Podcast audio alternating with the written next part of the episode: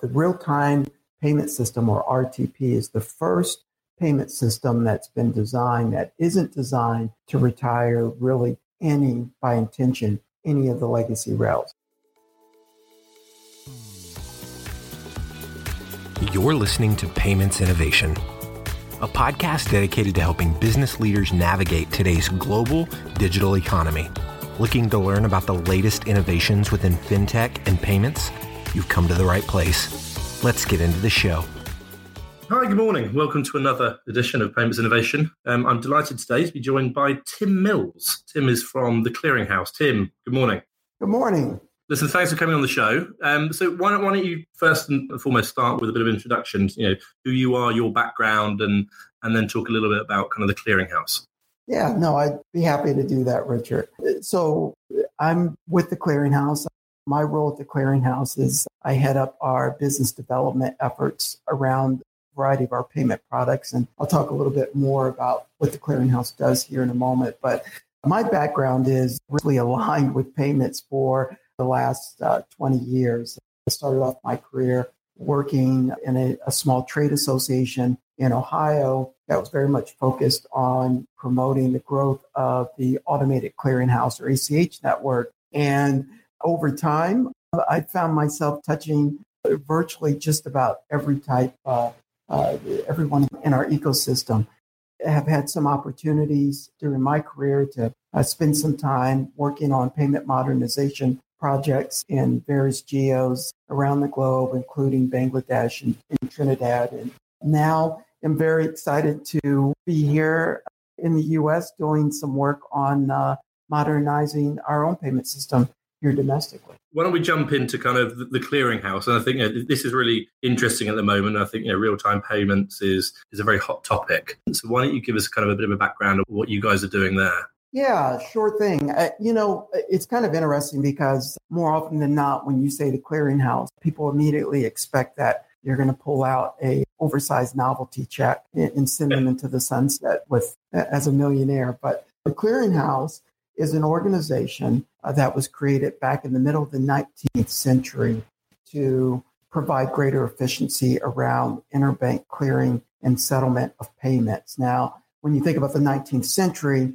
um, and we talk about payments, it was really either cash or, believe it or not, it was checks. And that was really a pain point in the middle of the 19th century is how are you going to efficiently be able to clear checks between financial institutions? And so that was the start of the clearinghouse. And over the last 160 years, the clearinghouse has moved from just supporting interbank clearing and settlement of checks to ACH payments to high value payments to also acting as a, an advocate around payment related issues for the financial services industry and specifically for financial institutions. So We've been involved in payments for quite some time. And now, as we look at, at the 21st century, we're playing a leading role in terms of helping to modernize the payments landscape. And on a day to day basis, Richard, we clear and settle about $2 trillion in payments. So it positions us very well to play a role as a leader in the payment space.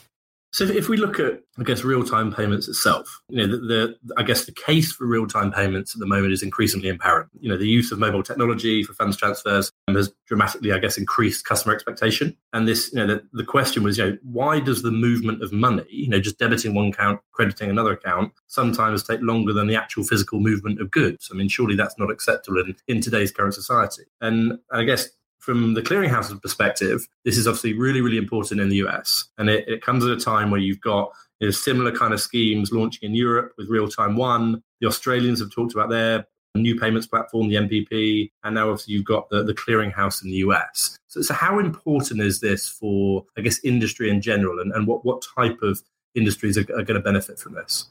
Yeah, Richard. I mean, I think that this is really become an imperative as far as the industry is concerned. And I think you talked about a number of the drivers behind that. I think uh, there is this expectation by end users that almost everything that they do today on a day to day basis occurs in real time from uh, texting to, you know, we're, we're getting pretty darn close with, you know, being able to, to place an order for, you know, an item and having that item show up to your house, you know, uh, sometimes within less than an hour, when in the past that took days. So I think it is very much about end user expectation. I think from a business perspective, I think businesses have been very interested in how to speed up processing of payments as a way to improve a variety of processes, as a way to reduce their exposure. And, you know, if I'm an online merchant and you purchase something from me, your expectation is that I would make that delivery of that product or that service, but I've got to balance that against the fact that if I release that product or service before I receive payment and then I don't receive payment, there's some exposure that I have to deal with. And, you know, and I think that that also plays into uh, where financial institutions sit as well, realizing that this whole idea of taking two and three days to clear a payment provides not only inconvenience, you know, for end users uh, and some risk, but also for financial institutions, it poses some risk and uh, can add additional expense to the payment services that are provided to end users. So, you know, I, I think that those are, are key drivers. You mentioned that you look globally, that there is uh, been a push, not over the last five years, not over the last decade, but in fact, over the last couple of decades to move to real time payments. If you look at some of the markets in Asia, if you look at uh, some of the geos in even in, uh, in Europe, if you look at the UK and in Mexico, you're talking about places where they've had real time functionality for more than a decade. And so obviously the US from a competitive standpoint, you know, really is in a position where um, you know, we're, we're somewhat playing catch up in terms of bringing this functionality with us, realizing that most use cases in the 21st century for payments really require a real time context for those payments. So, so just picking up on that, I mean, I, am from the UK and we've had real time payments for, I guess, almost a decade now. So, what have been the challenges here in the US around launching this service and, and why has it taken, I guess, so long to catch up? I think a big part of it, Richard, has been that within the industry, there's been a consensus that we need real time payments. We need faster clearing and settlement of payments. I think the challenge has been how to do it. And there's been a very fragmented view within the industry of how to do it. So if I go and I talk to a corporate treasury manager and ask them, how should we do this? Then uh, that corporate treasury manager has an idea that's, that's very focused from a business perspective. If I talk to a consumer advocacy organization about how to do it, they have a, a view that's that looks different than what the business may may see. And then again, if you look at financial institutions, who in many cases arguably have the most at stake because, in essence, they virtually control the payment rails uh, and have the responsibility for bearing the expense and, and the risk associated with operating those rails, they have yet another way to look at at being able to move these payments. And and so what you know I think has really been the game changer, if you will, has been the work that the Federal Reserve Bank has undertaken in terms of bringing together those different stakeholders and facilitating a discussion that really came to some consensus. And this is something that we haven't been able to do. There hadn't been really any entity that had been able to successfully pull off bringing together those disparate stakeholders, having everyone sit at the table and come up with a consensus around what's the best way to move forward. And, and the Federal Reserve over the last three or four years did effort in terms of doing that. And as a result, I think that that really has paved the way for the clearinghouse to take on uh, building out this new real time capability within the industry.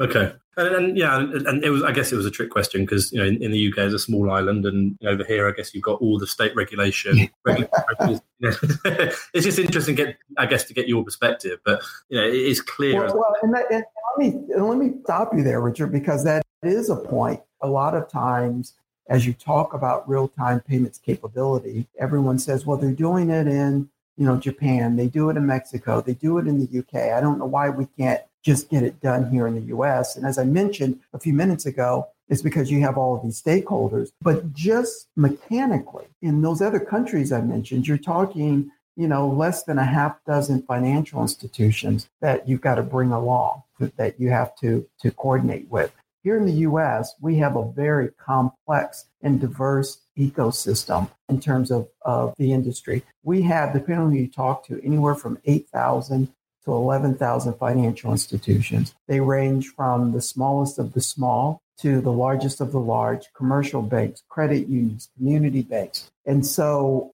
it, you know, it truly is, pardon the expression, like herding cats in order to, and that's just one segment, right? We're, we're not even talking about the diverse, the diversity of end users, uh, regards of whether we're talking about uh, consumers from millennials to boomers to the affluent, or we're talking about corporates, small businesses, sole proprietorships to middle market to large uh, corporates, uh, multinationals. There's a lot of coordination to be done, and, and it's taken I, I think, uh, a while for us to get to that place. Yeah, no, I understand, and I guess this is you're not alone, as I said. So you know, Europe are only launching it this year, but I think between the US, Europe, the Australians this year, there's another maybe eight or so in progress. So I guess this this movement towards real time payments is is clearly real. So what does the future look like in terms of when when can the real time payment system become the norm? And when is it that maybe traditional kind of ACH methods are, uh, are forgotten about and it's and it's all real time payment?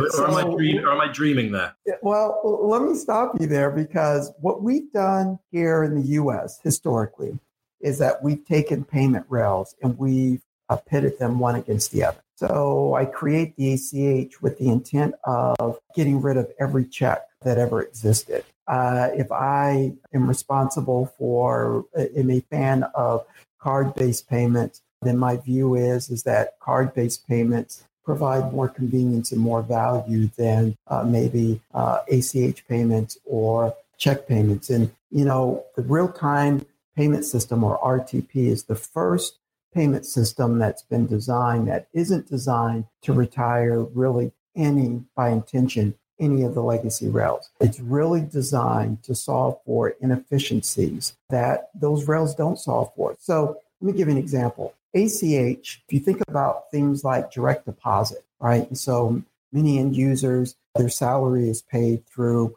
an ACH credit into their bank account. That works and it works extremely well. And there's no reason to necessarily change that. However, if I take that same payment type and then move that to the e-commerce space, you see where there's an example I, I shared with you earlier. If I take a, a transaction that occurs in the e-commerce space and I say, I'm going to get, you know, give you the, the products and services once you pay. Well, now we've got when does payment occur? Does it occur when I tell my institution to send the funds or authorize you to take the funds out of my account? Or does it occur when the funds are actually in my account and I consider them good. And so as a result of that, when you look at the attributes of real time payments, it provides value that provides greater efficiency. So as we look down the road and we say, what's going to happen, you know, or, or, or when does real time payments become a common occurrence?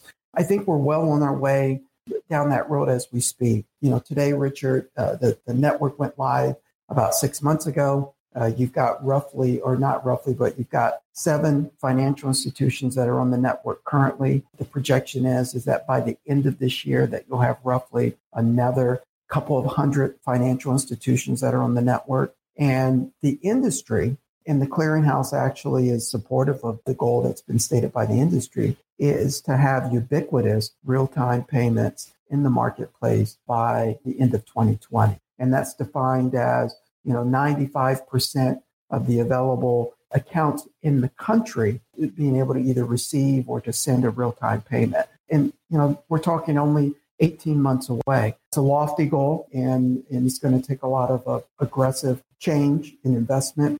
I mentioned that we're well on our way to meeting that goal of reaching ubiquity by 2020. And, you know, it's only 18 months away, but, you know, I, I think that there's a great deal of will within the industry and end user expectation definitely is driving this as well that I, I, think realistically that we'll reach that goal yeah i think i think you're right. I think the, the point you made there around end user expectations so, you know this isn't a you're not disrupting an industry necessarily. What you're doing is the industry is evolving to this way of making payments for, for certain use cases. I think certainly in, in e-commerce and you know, anything driven by end consumer expectation around you know instant it's instant gratification so instant payments. Uh, and I think you'll naturally see this. See, you said you know you've got seven financial institutions using it at the moment, with another hundred or so to come by the end of the year, and then suddenly it's mass adoption. You know, as this just becomes the expected way to do it, and as people realise this is the way to do it, then you know, there's there's no real pushing or selling. It's just the expectation of the industry. Yeah, and I, the industry is really responding to what the expectation is in the marketplace. And, you know, I, I think that uh, when you look at the fact that there is demand within the marketplace, that that really is, it, it, in a very real way, driving the will to uh, to move sooner rather than later around implementation of this new capability. Fantastic. Well, listen, we, we, I think we're just about out of time, but um, it's been fascinating talking to you, Tim. Thanks a lot for coming on the show. Uh, once again, I've been joined by Tim Mills, who is Vice President for the Clearinghouse Payments Company, and some really interesting things happening in, in real time payments here in the US. Tim, thanks for your time. Thanks a lot, Richard.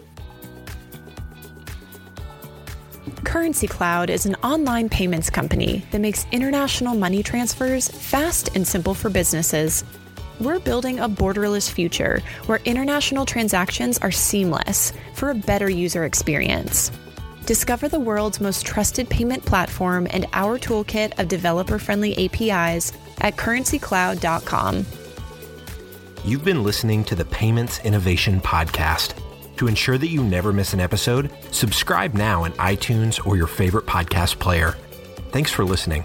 Until next time.